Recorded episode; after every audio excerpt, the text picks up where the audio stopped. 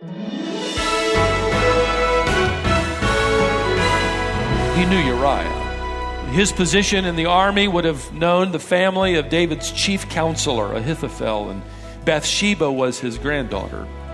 And Joab had probably wondered why David called Uriah back to Jerusalem. I mean, we're camped out here against the enemy, and you're taking one of the mighty men.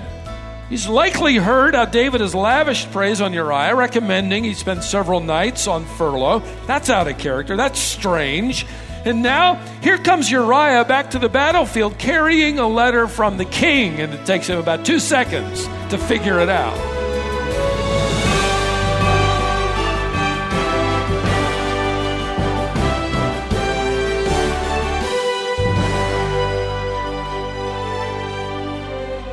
It's so easy to try and cover up our sin. That's often one of our first thoughts when we sin. How can I keep this hidden? Sometimes we think we've gotten away with it when there are no immediate consequences. And that's exactly what King David thought in our passage today. He committed adultery and then committed murder to cover up the adultery, and he thought he was in the clear. But we can never hide our sin from the person who matters most God. God told us exactly what to do whenever we sin. We don't cover up, we confess. And that's our theme today here on Wisdom for the Heart. Here's Stephen Davey with today's message. Okay, step one is stay calm.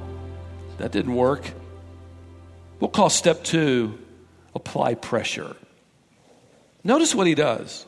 Verse 12. Then David said to Uriah, Well, remain here today also, and tomorrow I'll send you back. So Uriah remained in Jerusalem that day and the next. Now, David is doing two things here for us to observe. First, he's giving Uriah the same tempting offer, only now it's another full day and another evening. Maybe even, we're not told, by now Bathsheba knows he's in town and has come and personally invited him home. We're not told. But keep in mind, David assumes Uriah is going to act just like him. You know, I'm just going to I'm just going to swing this carrot in front of him for this next full day and another night. Surely he's going to go down to his house. But Uriah won't bite. So the second thing he does is he uses the only drug he has available to try and get Uriah to lower his inhibitions and set aside his nobility, conviction, and loyalty to his troops. Look at verse 13. And David invited him, and he ate in his presence and drank so much that he, David, made him, Uriah, drunk. Pour it on Uriah, here, another, till he's drunk. In the evening, he went out to lie on his couch with the servants of his Lord, but he did not go to his house. In other words, he stays in battle gear. He camps back out on the front porch with the other guards. And you think, what's this guy made of? Even when he's drunk, he won't capitulate.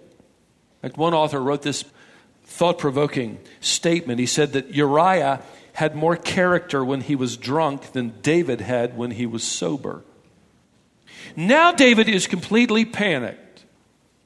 He knows at this point he has exhausted his, his options. Any further attempt to keep Uriah home from the battlefield, any further suggestion, why don't you go home? Why, why didn't you go home? Go home again. I'll keep you another day or night. No, no, no. That would come dangerously close to tipping his hand. In fact, there were some Hebrew commentators who believe that by now Uriah would be suspicious that something is wrong. Something is out of character. Why am I given roast duck? Why am I brought home on furlough? Why does he keep telling me, go home and be with your wife? The narrative is ambiguous. It doesn't tell us what Uriah is thinking about this, but it would be a strange furlough. He would have been wondering now about the showering of attention and the repeated offers to go home. But it is very likely at this point that David, in his panic, assumes that Uriah is suspicious. He's going to put two and two together, and nine months from now, he's going to ask some questions. David can't take any chances. So he's going to take another step, and in this step, he's going to take actually one very big chance. Before I give you that step, look at verse 14. In the morning, David wrote a letter to Joab and sent it by the hand of Uriah. In the letter, he wrote, Set Uriah in the forefront of the hardest fighting. Then all of you draw back from him, that is, retreat, leave him there alone, that he may be struck down and die. We stayed calm, it didn't work. We applied pressure every which way we could, that didn't work. So now, simply step number three conspire to kill. Dead men tell no tales. Imagine how far David is falling. In fact, he uses his faithful comrade to deliver his own death warrant to Joab, his commander. And don't miss the fact that, that the only way this cover up at this point is even going to get off the launching pad is for Uriah to remain a man of character. What if he opened the letter? What if he decided to find out what the king had ordered? What if he decided to try to figure out what this was all about? And this is strange, and I think I'll just break the seal and, and take a look and then heat the wax back up, and no one will be the wiser. One author said, had he done that on the way back, the whole course of Israel's empire might have changed in an hour.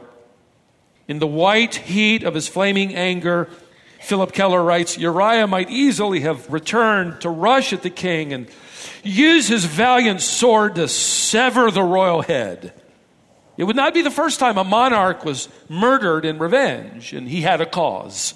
David's very life, get this, and the entire future of his reign dangled on the slim thread of Uriah's unwavering character. Imagine. He will remain honest and loyal. He will be an innocent bystander caught up in the cruelty and the carnality of this cover up. There's another principle that comes to mind here in this text. It's worth pausing to add it to the record. When someone becomes captured, willingly sidetracked, ensnared, by sin and this ensuing cover up. They rarely, if ever, stop to think. Here it is. Sin has a way of hurting the most those who trust you the most.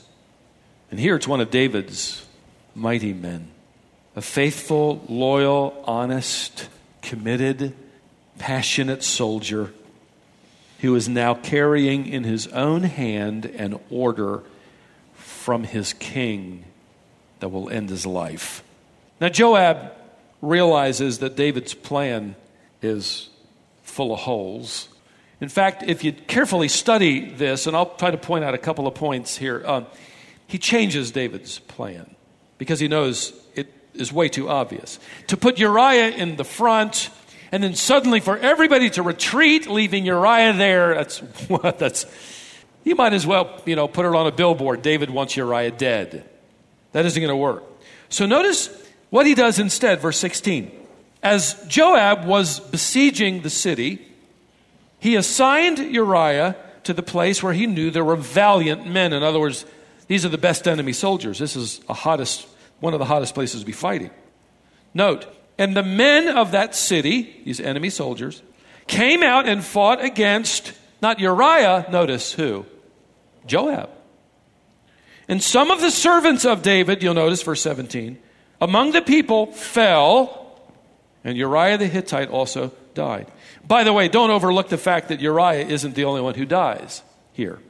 In order to improvise, in order to make this look as realistic as possible, Joab is not only going to risk his own life, he's going to lose several men in this battle. Bathsheba is not the only widow made by David's sin. That's my point.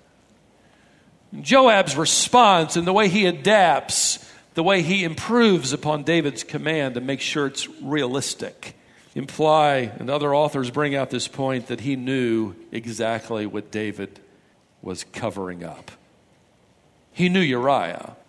His position in the army would have known the family of David's chief counselor, Ahithophel, and Bathsheba was his granddaughter, probably knew her personally. He certainly knew Uriah.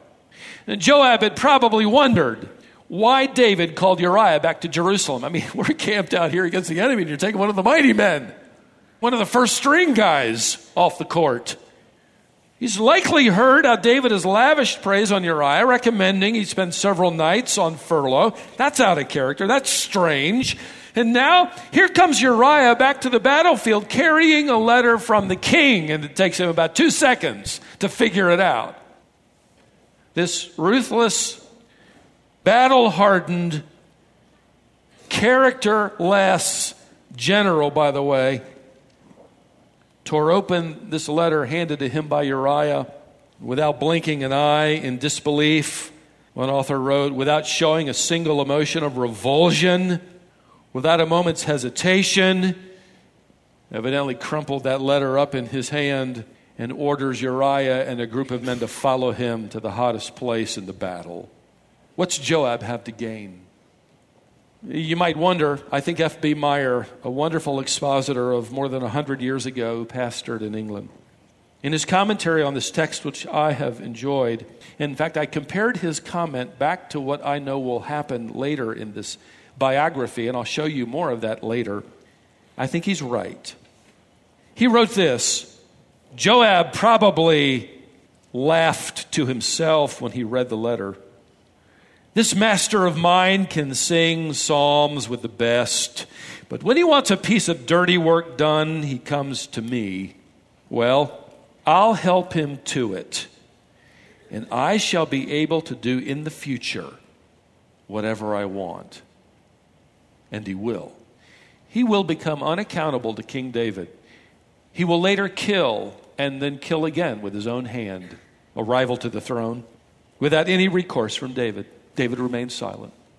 In fact, there's going to be a coming day that we'll see together in our study that Joab will openly defy a command of the king, and Joab will take his spear and stab through Absalom, the king's own son. No recourse. Joab will effectively blackmail David for the rest of his life and David has enlisted the help of a brutal, ungodly man, and he will live with consequences far greater than he ever bargained for. Well, Joab carries out his orders. Verse 24 tells us that he sends back the messenger to tell David the part that David is really listening for, and that is this mission accomplished, Uriah is dead. Now it's time for step four in the cover up to polish up what remains. The first step, stay calm. That didn't work. The next step, apply pressure. That didn't work. The next step, conspire to kill. That worked. And now we'll call this final step, and it's the final step in every cover up. We'll call it this keep up appearances. Now, the first attempt to keep up appearances is ironically to Joab himself. In fact, if you, if you look at verse 25, David sends a messenger back with a message to Joab. Obviously, in between the lines, it says, Joab, please keep this secret with me, okay? What he does say, though, is still crass and cruel. He says, Do not let this matter trouble you. Make a note of that verb. You could translate it displease you, or even more woodenly, don't let this be evil in your eyes. You're going to see that verb a little later. Why? For the sword devours now one and now another. In other words, this is war, Joab. I mean, think about it. He probably would have died anyway. This is the nature of battle. Innocent people get caught in the crossfire, and, you know, what's done is done. Joab and David will keep their secret for nearly a year. Even after it's exposed, Joab is given a free pass for the rest of his military career. In the meantime, there's going to be a state funeral. You can only imagine. The text doesn't inform us, but this is one of the mighty men. There's going to be accolades. There will be speeches from David about the life and career of this faithful comrade and how much he misses him and, and all of that. Can you imagine? Field Marshal Erwin Rommel was the brilliant German commander, World War II, nicknamed the Desert Fox. I'm reading one biography that that includes how crafty and, and brilliant he was tactically. Churchill just couldn't pin him down. And He um, just created havoc on the British and their allies. Rommel was regarded as a disciplined soldier and a humane man as well. In fact, after the war, none of his troops will be accused of, of any war crimes. Enemy soldiers captured during his Africa campaign were reported to have been treated humanely, kindly. It's really interesting, in his biography is that orders to kill Jewish soldiers and Jewish citizens that he captured along the way, he consistently ignored. He refused to carry them out. In fact, late in the war, Rommel joined others in an attempt to assassinate Adolf Hitler. He was caught, implicated in the conspiracy. It was true. But because of his hero status and the damage it would do to German morale, Hitler offered Rommel the opportunity to take his own life.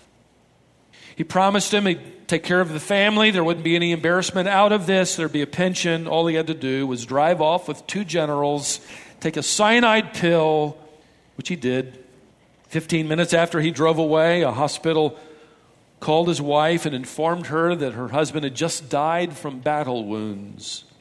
Hitler, in keeping up appearances, wired Rommel's wife asking her to, and I quote, accept my sincerest sympathy for the heavy loss you have just suffered. Hermann Goring, another man in this public appearances stage of cover up, headed up the German Luftwaffe, the Air Force, joined in with his writing to the widow, and I quote, The fact that your husband has died a hero's death as the result of his wounds has deeply touched me. We might expect such a sham from Nazis and a hundred other regimes, but this is Israel. This is David. This is David getting up and delivering a speech that his death has touched him. This faithful warrior. By the way, there's another person involved in this cover up. Verse 26. When the wife of Uriah heard that Uriah, her husband, was dead, she lamented over her husband. By the way, the author of Scripture reminds us in one sentence three different times that she was married. He doesn't want us to forget it. When the wife of Uriah heard that Uriah, her husband, was dead, she lamented over her husband. Now, no doubt to me there would be tears of genuine sadness. They were mixed with this tragic guilt and the secret she's unwilling to yield. I would agree with Old Testament scholars that there is the implication here in what happens next that she knows what will happen next. There's a pension in her future. From the silence of chapter 11, and the confrontation we'll see later in chapter 12. She willingly sits through the funeral smiling. She, she listens to the speeches and she accepts all the hugs of visitors who talk about her faithful husband and her, a faithful wife. And she puts on the appearance. Yes, she has been. All the while, a in secret, there's a baby growing in her womb. She never whispers a word. Now, we're never allowed into her thoughts. In fact, the, the focus of Scripture is on the sin of David. What we are told, however, in verse 27 is this, and it would be odd, although I think they could probably get away with it, as they did for a while. It says this As soon as the traditional time of mourning was over, David sent for her and she became his wife. I mean, the clock struck midnight. That's the end of mourning. Take off the black clothes and let's go down the aisle. They waste no time. Frankly, beloved, they can't afford to waste time. Everybody can count to nine months. But don't miss this. She didn't say no to David the first time, and she doesn't say no here either. She ought to be so angry and so crushed and so bitter and so resentful that the last thing she would ever do is become one of his wives. Not on your life. In fact, now's the time to come out with a secret. I'm not going to marry you. You're covering up. Here's what really happened. You say, well, now wait a second. This is Israel, and, and, and, and they didn't do that kind of thing. Oh, Vashti told the king to take a hike. She lost her throne and her crown, but she said no to him when Esther said yes. She had every right to say no. The truth is, and it isn't pretty, Bathsheba is joining David in keeping up appearances and keeping their secret, and they're going to keep it for almost an entire year until a godly man comes along and points his finger. In the meantime, David's marriage to Bathsheba would have been interpreted as kindness on his part. Isn't that wonderful that the king would bring Bathsheba into his home and care for her? And aren't they so photogenic? The handsome king, the beautiful wife, and this is perfect. You could just write the end. They lived happily ever after on this fairy tale. The end, though, has not been written. In fact, I haven't even read the last statement in the chapter. Look there. But the thing that David had done displeased, there's that verb, it was evil in the sight of the Lord. Now, so far, God hasn't said anything. So far, God hasn't acted. God hasn't intervened. God hasn't asserted himself. But He is present. You can never cover up with God. For the person who knows God personally through faith in Christ, the Son of God, a cover up is as foolish as a, an ostrich sticking her head in the sand and saying, All is well. We are living on borrowed time. God will have the last word. So if you're taking mental notes, mark this the silence of God does not indicate the absence of God. I could say it another way the patience of God does not imply the approval of God. Even though the nation, the kingdom, David's royal entourage would have said, Isn't that wonderful as they threw rice at the bride and groom? In fact, David is going to endure what he will write about later in one of his Psalms, and I think we may take an additional week. I'm not sure yet, but he'll write about his confession and he'll say, Up until the time when I was exposed and I truly repented, he'll talk about losing weight. He will talk about physical illnesses. He will talk about high fever. He will talk about his haunted memories. He will talk about his sleepless nights. He will talk about his agony in guilt. Every step downward, David had two choices confess or cover up. When he receives the news, I'm pregnant, confess or cover up. I'm going to cover up. That didn't work. Well, I'm going to cover up rather than confess. That didn't work. Well, I could confess, but no, I, am now going to take a man's life.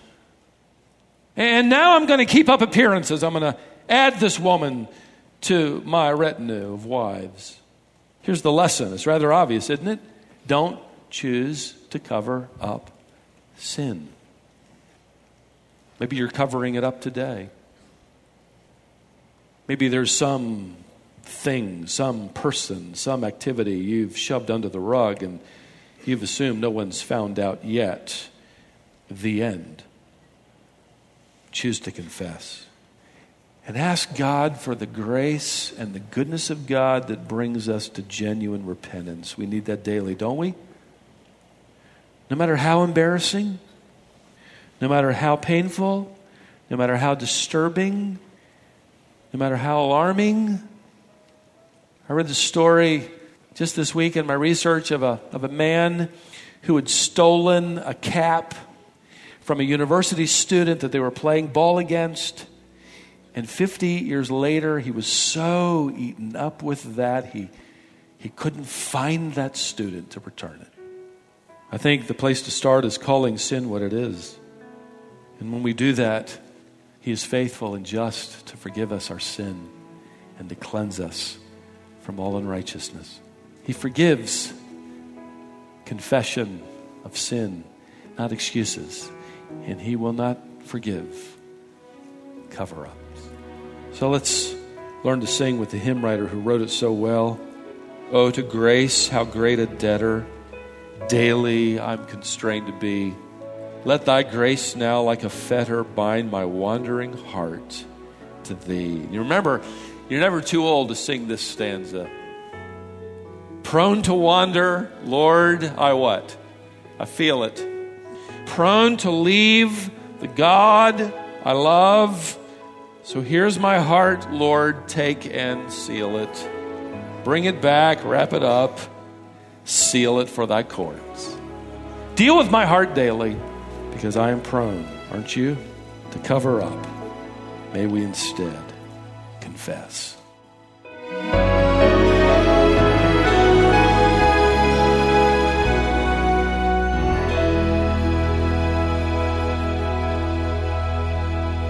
David isn't the only one whose tendency is to want to cover up sin instead of confess sin.